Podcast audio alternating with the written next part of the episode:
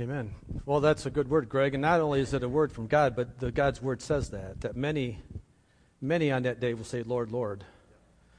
And the wide road is filled with many people that leads to destruction, but the narrow road that leads to eternal life is but a few will find it.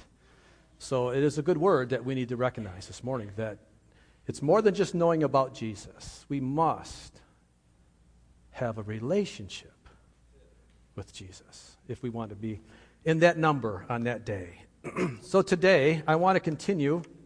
Thank you for sharing, Greg. I want to continue in our discussion on 1 Peter. And uh, we're going to focus on a couple more very important fundamental points here before we can really jump into the book. Because we need to understand principle upon principle, precept upon precept. And uh, last week we spoke in great detail about the sanctifying work of the Spirit. What does it mean to be sanctified? What does it mean to be sanctifying? What does it mean to be in the process? I encourage you, if you weren't here last week, there was last week was a, a, relatively small number. It must have been caught everybody in the traveling times. But I would encourage you to go to go to our website, centerpointassembly.com, and listen to that sermon. Because it does lay the foundation for where we're going forward. Sanctification and the process of being sanctified is very important to our lives. Today we're going to talk about two more aspects of what it means in the basic principles of Christianity that are also talked in about Peter talks about in the second verse of his book. In his introduction he talks to us about two more areas that we need to talk about today. 1 peter chapter 1 verse 2 talking about us as christians who have been chosen according to the foreknowledge of god the father through the sanctifying work of the spirit to be obedient to Jesus Christ and sprinkled with his blood. Grace and peace be unto you. Peter says in his opening greeting that we can, something that we can easily miss if we're just reading the opening to get to the next verse. So many times we look at God's scriptures and we skip through the greetings. But yet there's much truth in there because it kind of establishes the foundation of where this passage is going. So I want to stress this morning, I want to talk about the importance of what it means to be obedient to Christ and the blood of Jesus and the power of the blood of Jesus. Let's pray first. Father, we come to you in Jesus' name. And Lord, we ask you to be glorified today. Holy Spirit, speak. Let your words be the ones spoken today. Let our hearts hear what you have for us today. Let us apply your word in our lives so that we would have relationship with you and that we would be one of the few. And that we would impact many others that we should always also encourage them to come with us. I ask this in jesus name. Amen. So we're going to talk start talking about the blood of jesus and why it's so important to our faith. And this makes us different than many other religions about the power of the blood of Christ. Why is the blood of Jesus such an important aspect of our salvation? Why is the blood of Jesus the most important thing? Well, I believe as we look at the significance of the blood of Christ, as we go through this today, that as we see how Jesus willingly and obediently gave his life, signified by his, the giving of his blood, that his sacrifice for our benefit will allow us to take our roles and our responsibilities of being a follower of Christ a little bit more serious. And we're going to see a little bit more uh, impact in our life of how we should live intentionally and willingly in our sacrifices for Him. So today I want to talk about two major truths of what the blood of Jesus represents. Number one, the power of choice of Christ to offer his blood. Number one was the power of choice. Number two, we're going to talk about the ultimate sacrifice that it was. Let's talk about choice.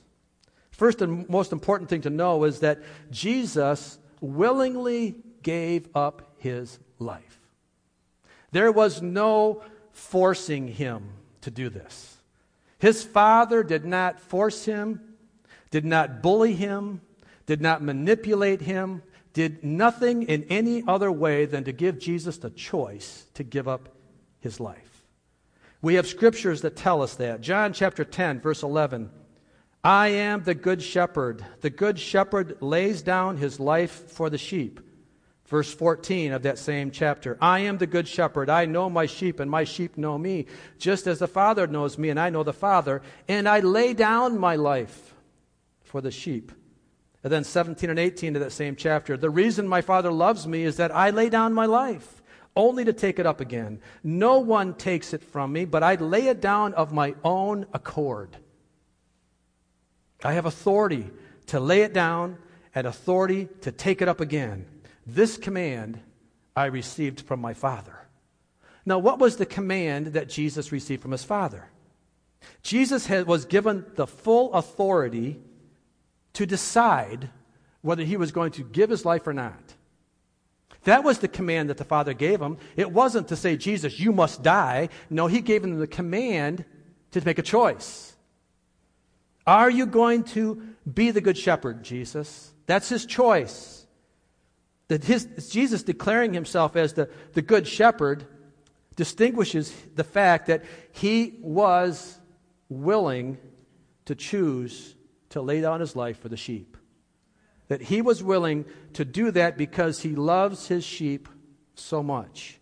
That it was his total commitment to loving his sheep that makes believing in him totally different than believing in Allah or Muhammad or Buddha or any other false religion because Jesus loved his sheep. We are his sheep. And he loved us so much.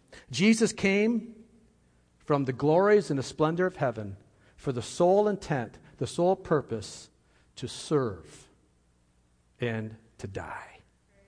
He didn't come to be served. He didn't come to be set up on high. He did not come that we would worship him as the king of this world. No, he came to be a servant. He came to be obedient to death. Do we get that?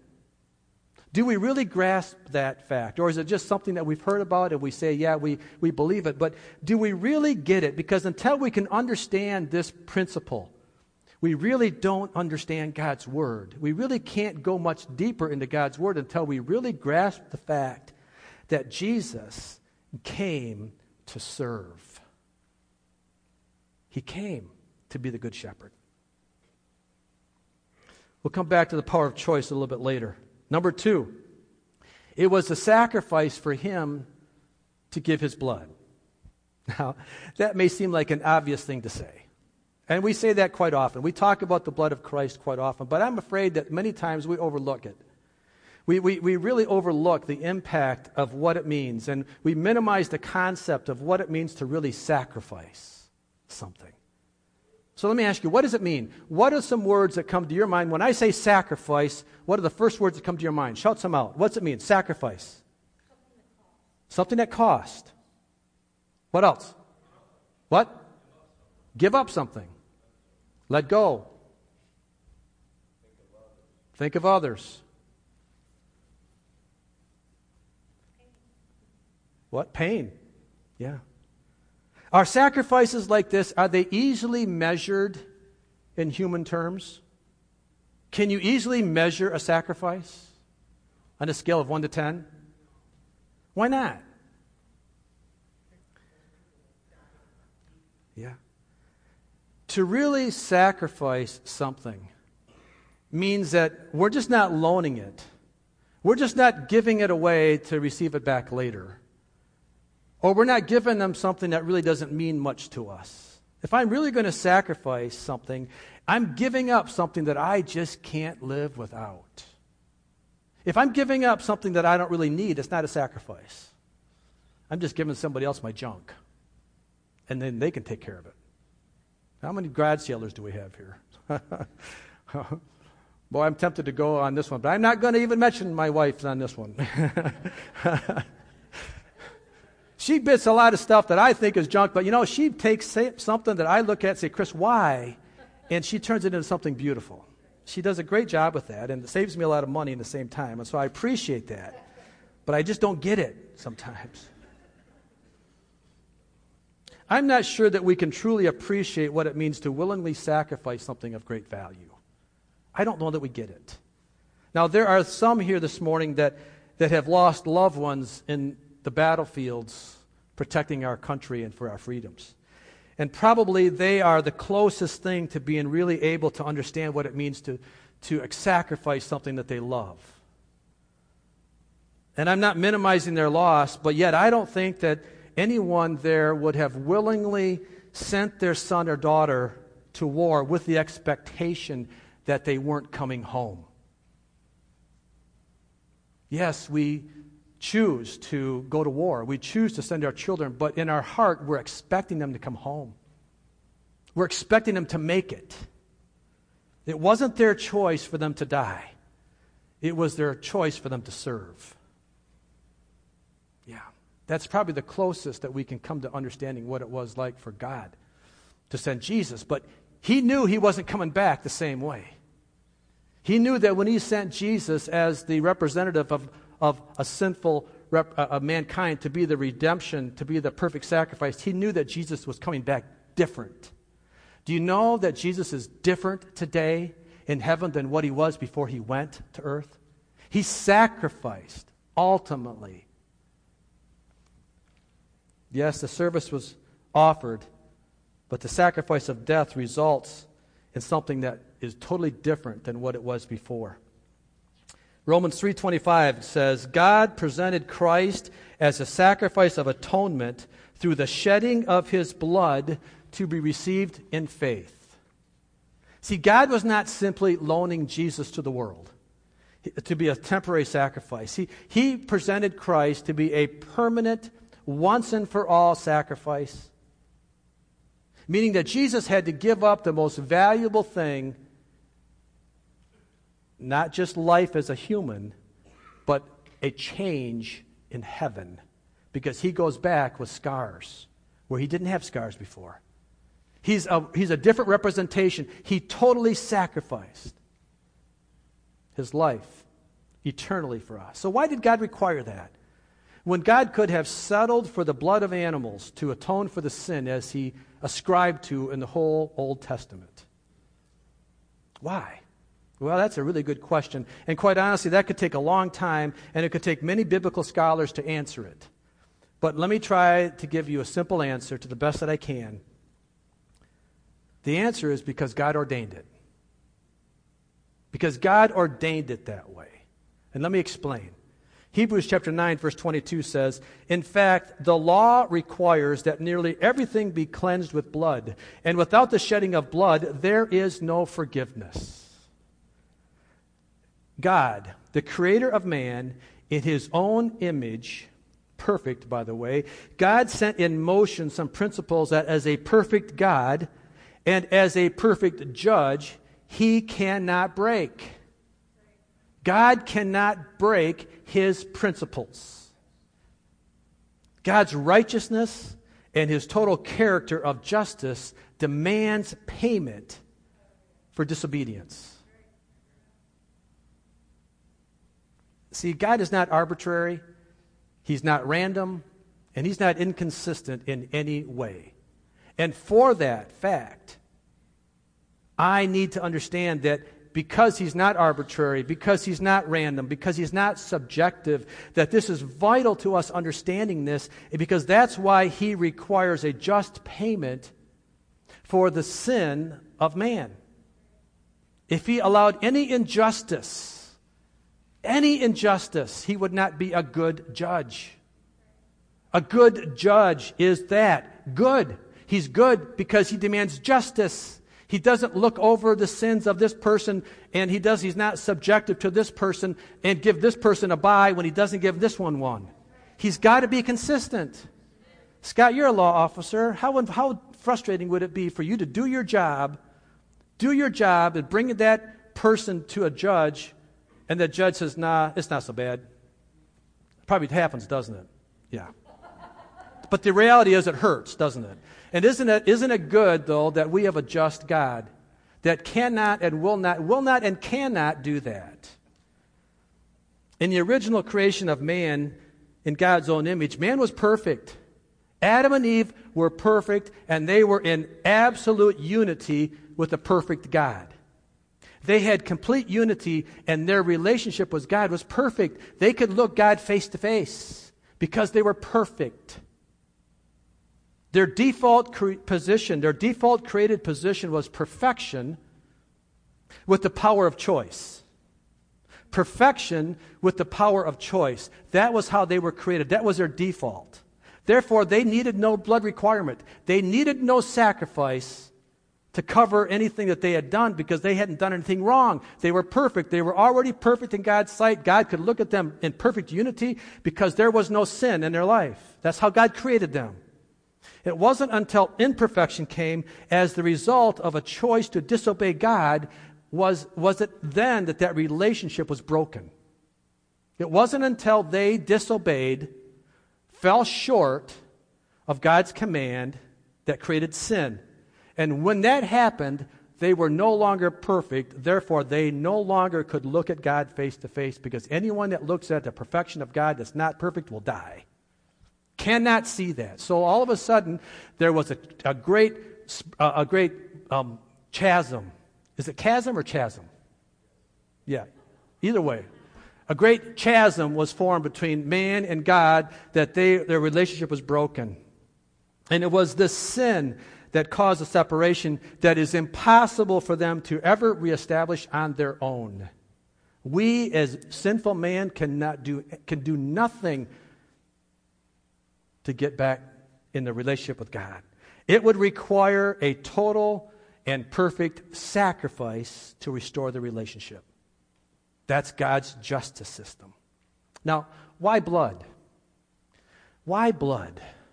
You know, that, that's always kind of bothered me. I, when I was in college, I spent a year and a half with my uncle, Bob, in, in Houston. He was a pastor down there of the Assemblies of God Church. And, and I asked him this question. I said, Uncle Bob, why blood? Why did God require blood?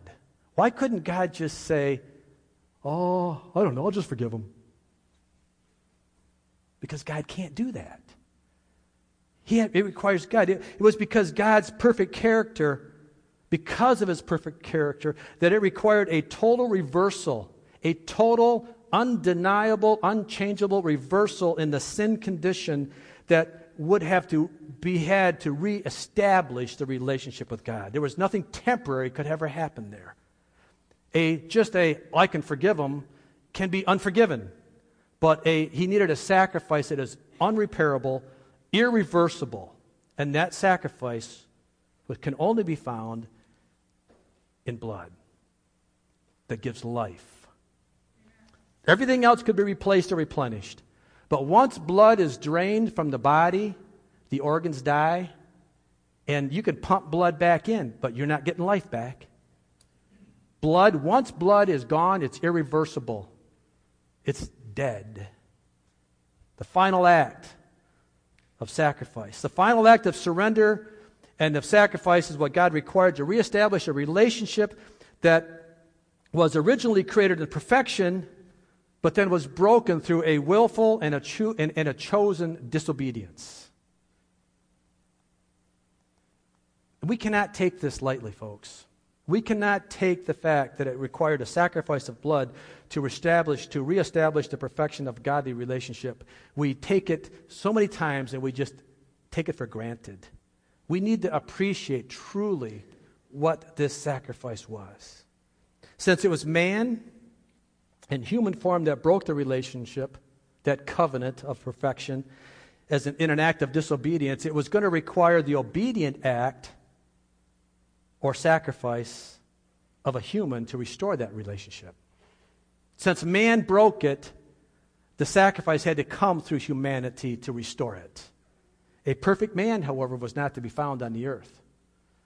Therefore, Jesus coming to earth in the form of a man, fully man, living in a life, yet remaining perfectly perfect, was the only answer to be the sacrifice that would justify or satisfy a just God.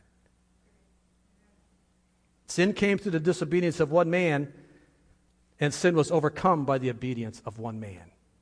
Sin came through Adam in disobedience. Redemption comes through Jesus in, in obedience.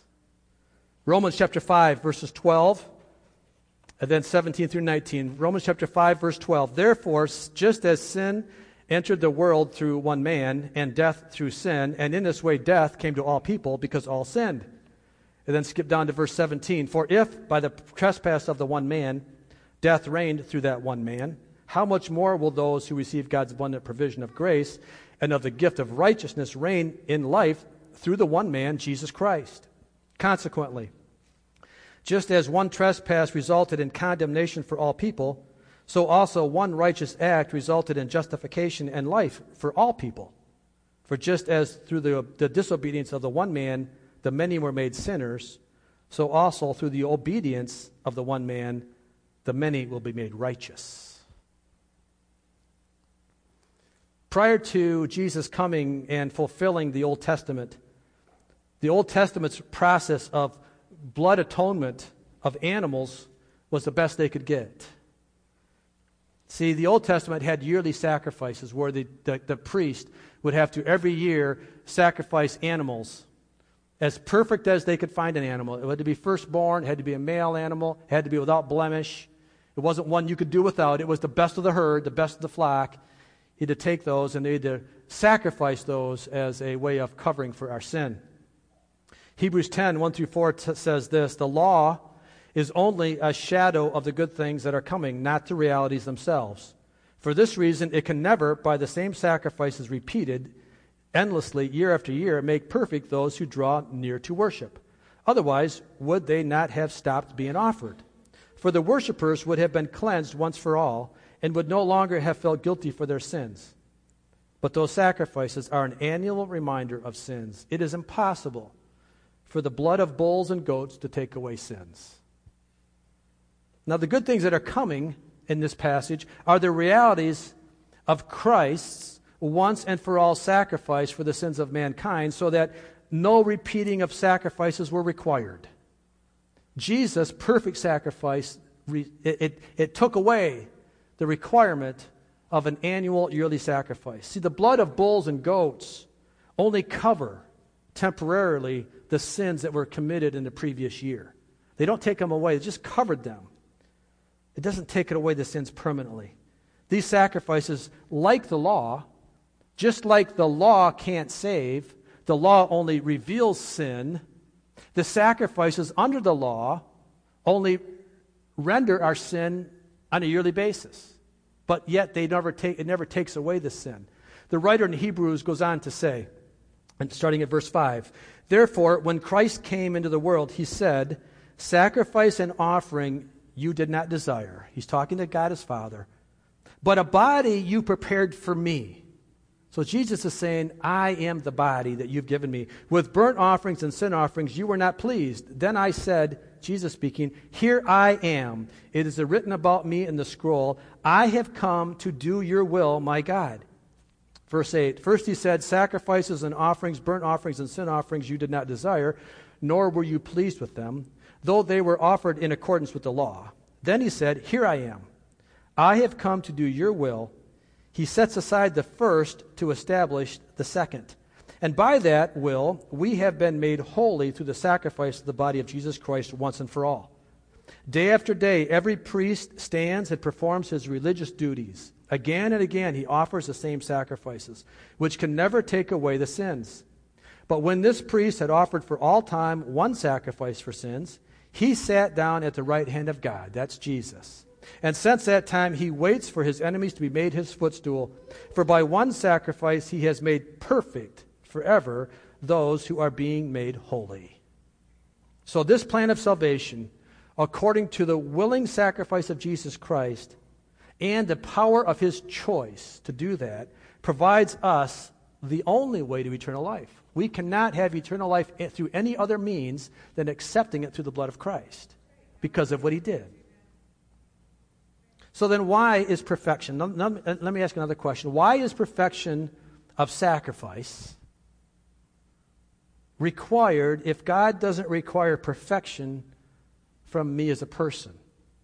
Because you and I know that we're not perfect. No perfect man. So, why would God require a perfect sacrifice if I myself can't be perfect? Well, see, if God is perfect, then He requires us to be perfect. if we're going to spend eternity with Him. No, nothing imperfect is in heaven. Heaven is a totally perfect environment. Everything is perfect. Not one thing out of place. Perfect. So, how am I going to get there if I'm not perfect? See, if God allows imperfect people in heaven, or imperfect anything in heaven, then God is not being perfect in his justice, in his sin, and righteousness. Therefore, the removal, not just a cover up, the removal of sin is required, and that requires a perfect sacrifice. Because we're tainted, because we're stained with sin, we in ourselves can never be perfect. So, therefore, we never could spend eternity with heaven in our imperfect state.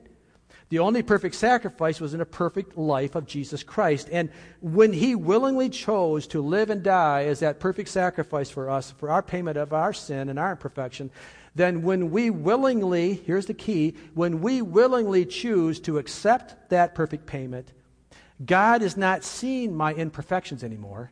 Rather, he's seeing the perfection of the blood of Christ. When I choose to walk under the fountain of the blood of Christ, the blood of Christ flows over me, removes my sin, and now when God looks at Mike Way, he doesn't see Mike Way, he sees the blood of Jesus. That's perfection. And with that, I get to heaven. But unless I have the blood of Jesus flowing over me daily, repeatedly, continuously, I'm an imperfect person. It's the power that I have to choose to continue to walk under the blood of Christ. And when I stop walking under the blood of Christ, when I start seeing something over here that the world says go for that, and it's out of the fountain, out of the blood of Christ, I'm walking away from the perfection of Christ. Now, when God sees me, he sees an imperfect man. So I walk under the blood of Christ. And I don't walk ahead of it, and I don't walk behind it. I walk totally in line with it according to the ability that I have through the power of the Holy Spirit, according to God's Word. And I stay under the blood of Christ. And when I'm there, I'm perfect. Therefore, when Jesus says, Mike, why should I allow you into heaven? I can say, because I'm perfect under the blood of Christ. That's it. It's not because I was a good man down here. It's not because I gave money to people. It's not because I helped people get across the street. It's not because I was a good person. No, those are all good, but it's not perfect. The only thing that gets to heaven is perfect. That means I have to continuously walk in the blood of Jesus Christ. That's why the blood is so important, because it's a perfect sacrifice that takes away my sin. And when that covers me, God sees me as perfect, and He sees you as perfect. Now comes the obedience part. That was the part about the blood. Now, the obedience part. Let me make this as simple as I can. If I am will, if I'm obedient, I will willingly I will willingly obey the commands of Jesus because he willingly became my perfect sacrifice for my ugly sins.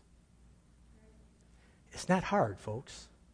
We don't need to make it hard. The devil will come and he will make it difficult and he will give us confusion and he will put all kinds of other rules and regulations and all the other nonsense on it that all that's used for is to distract us from the issue of being obedient to Christ. Because he did what I can't do, I need to appreciate him and say, you know what, Jesus? All of the things of this world, all of the trappings of this world, all of the things that would want to take me away from the blood of Christ, they're not worth it. So, therefore, I'm just going to focus in on you. And I'm going to totally engage my life living an obedient lifestyle to you. That's easy. Not only is it easy, but it's freeing. Do you know how free it is when, when you don't have guilt? Do you know this isn't and this is not a life of don'ts. This is a life of do's. I do follow Jesus. I don't live in the don'ts of what legalism brings. I grew up in that, and there was no freedom in that. There was no freedom in I don't do this and I don't do that and I don't do that, what you're doing. no, what freedom is, I do what I do to obey Jesus. That's freedom. That's joy. That's peace. Why would I not want to do that? Why would I see all the thing that Jesus did for me and why would I willingly walk away from that? It's really simple.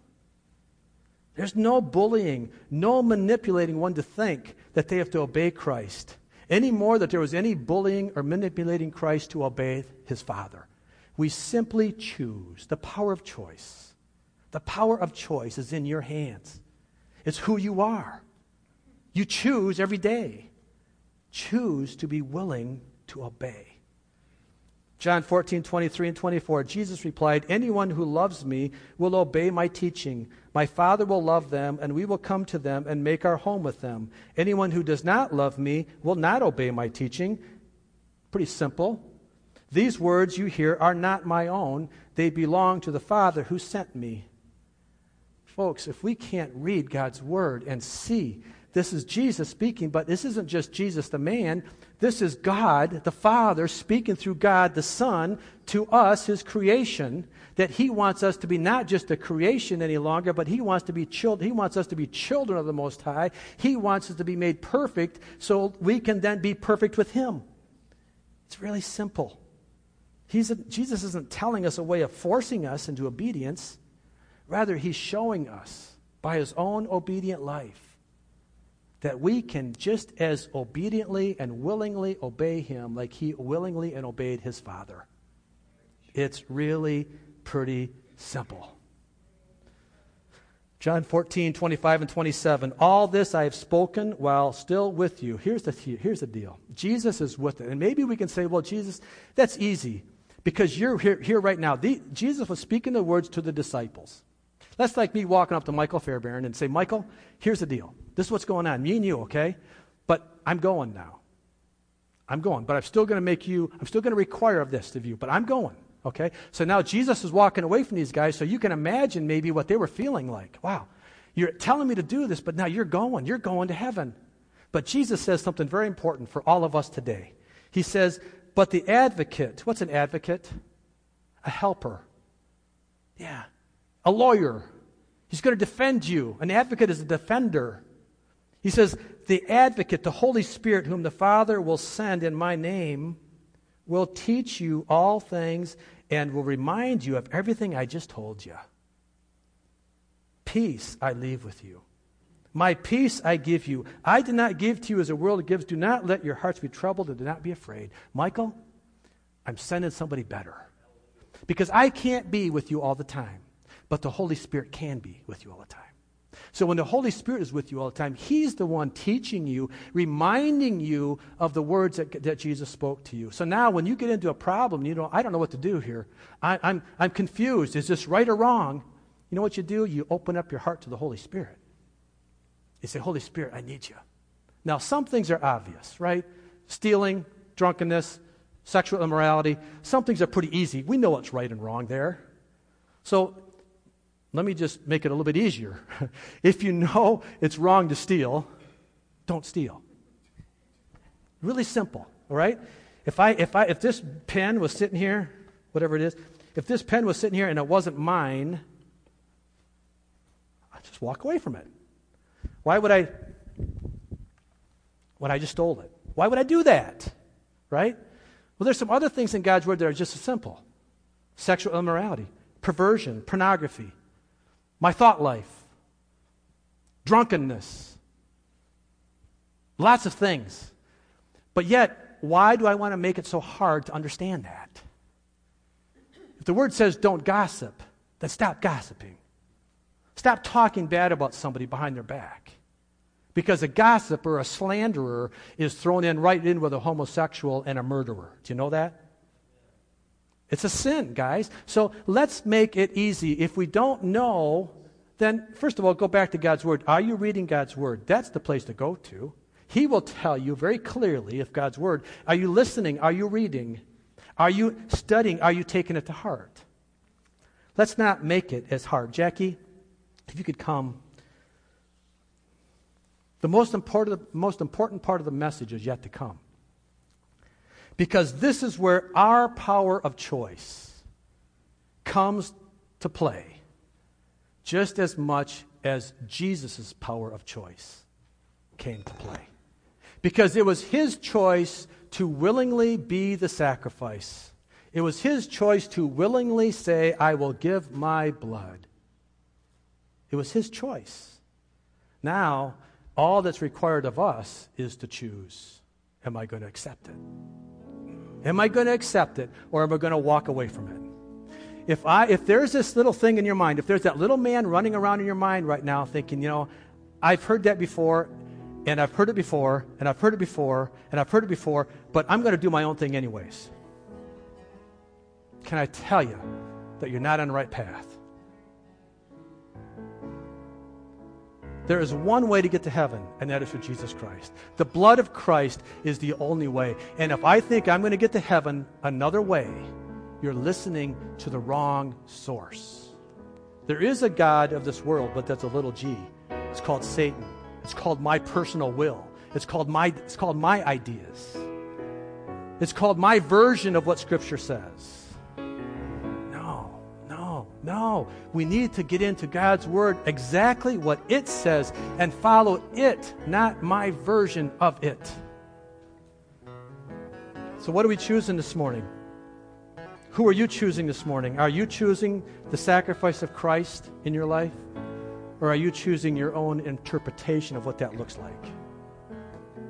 That's why we have to understand the blood of the Christ, how important the blood of Jesus is, and our, and our choice to obey it obedience and the blood.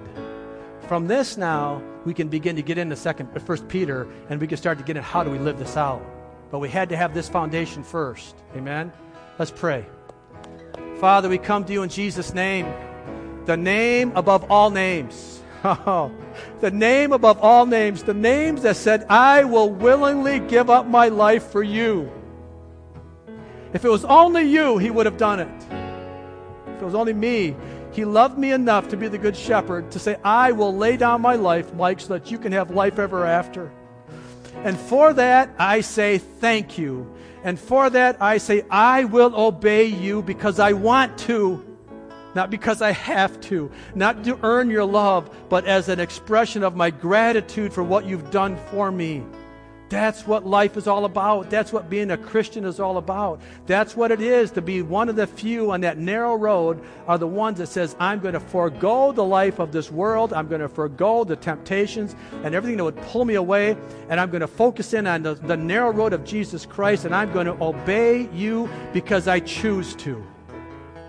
So this morning, as you are eyes are closed this morning, where are you this morning? Nobody else can answer this question besides yourself. Are you truly committed to this lifestyle? Do you want to be? Do you want to be?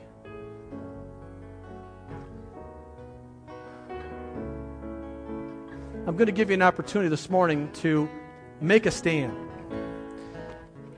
Because Jesus made a public confession. Believe me, when he hung on a cross, everybody knew what he was doing.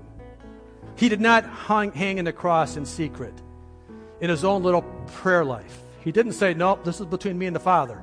No, this was between him and the whole world. Everybody saw Jesus hanging on the cross. This morning, if that's who you are, would you stand up?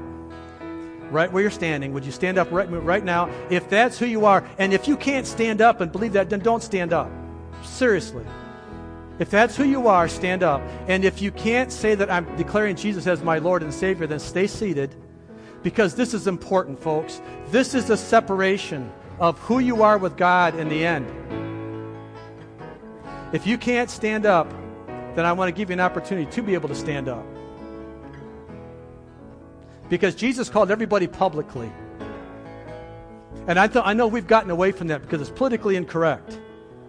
But I'm going to do it right now. This morning, if you have not accepted Jesus Christ as your Savior, and if you want to, I'm asking you to come down to the front and make a public declaration that Jesus Christ is the Lord of your life. If He's not,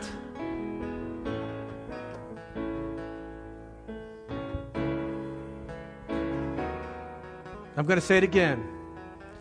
If you need to make sure Maybe you stood up, and maybe you really weren't sure if you should have stood up. Everybody here in this place is on your side. I want you to know that.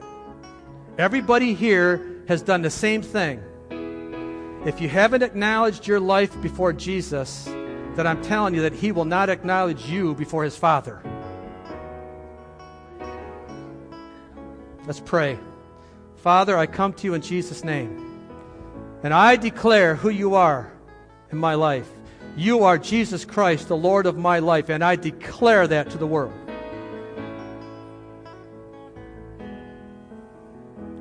This morning, if you want to declare that and you aren't, if you're not able to totally and honestly, I'm calling it one more time. The front is open. We'll pray with you, or we'll declare it with you.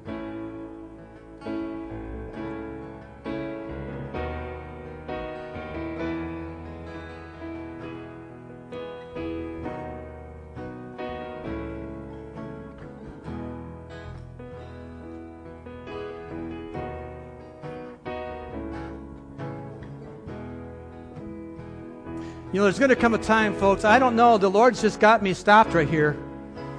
There's going to come a time, if you're rejecting Him right now, there's going to come a time when He's going to stop calling you. And understand that no man comes to the Father unless the Holy Spirit calls him.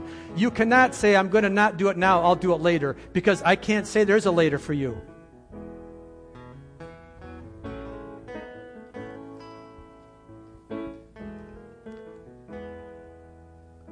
I will also say this I'm not afraid of you, I'm afraid of God, my Father. And if I don't do this, then He's going to look at me one day and say, Mike, I gave you an opportunity to give people an opportunity, and you rushed through it because you were afraid of what they were thinking of you. I love you enough that I'm not afraid of you. I love you enough to give you every opportunity, as Paul would say, I beg you, I beseech you to make your calling sure.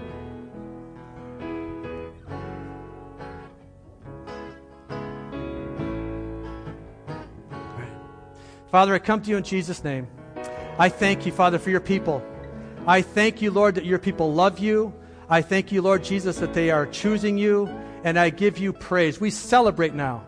Now, here's the deal. Since we're all saved here, let's sing a song of celebration and let's really sing it out and let's give God praise and glory for everything that He is to us in Jesus' name. Amen. Let's sing with all we got in Jesus' name. Amen.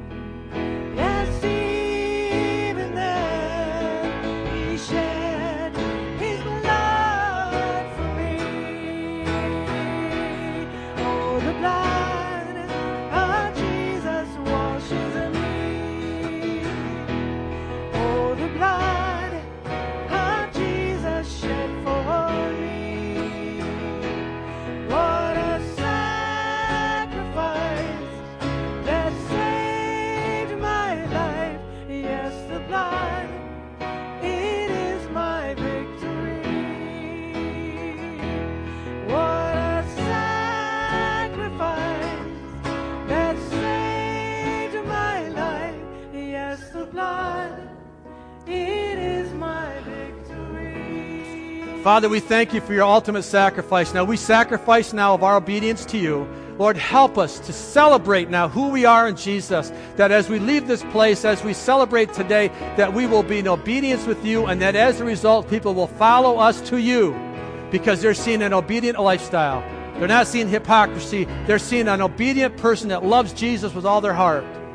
I pray this in Jesus' name. Blessing on this place, blessing in your authority in Jesus' name. Amen. Amen. You're, amen.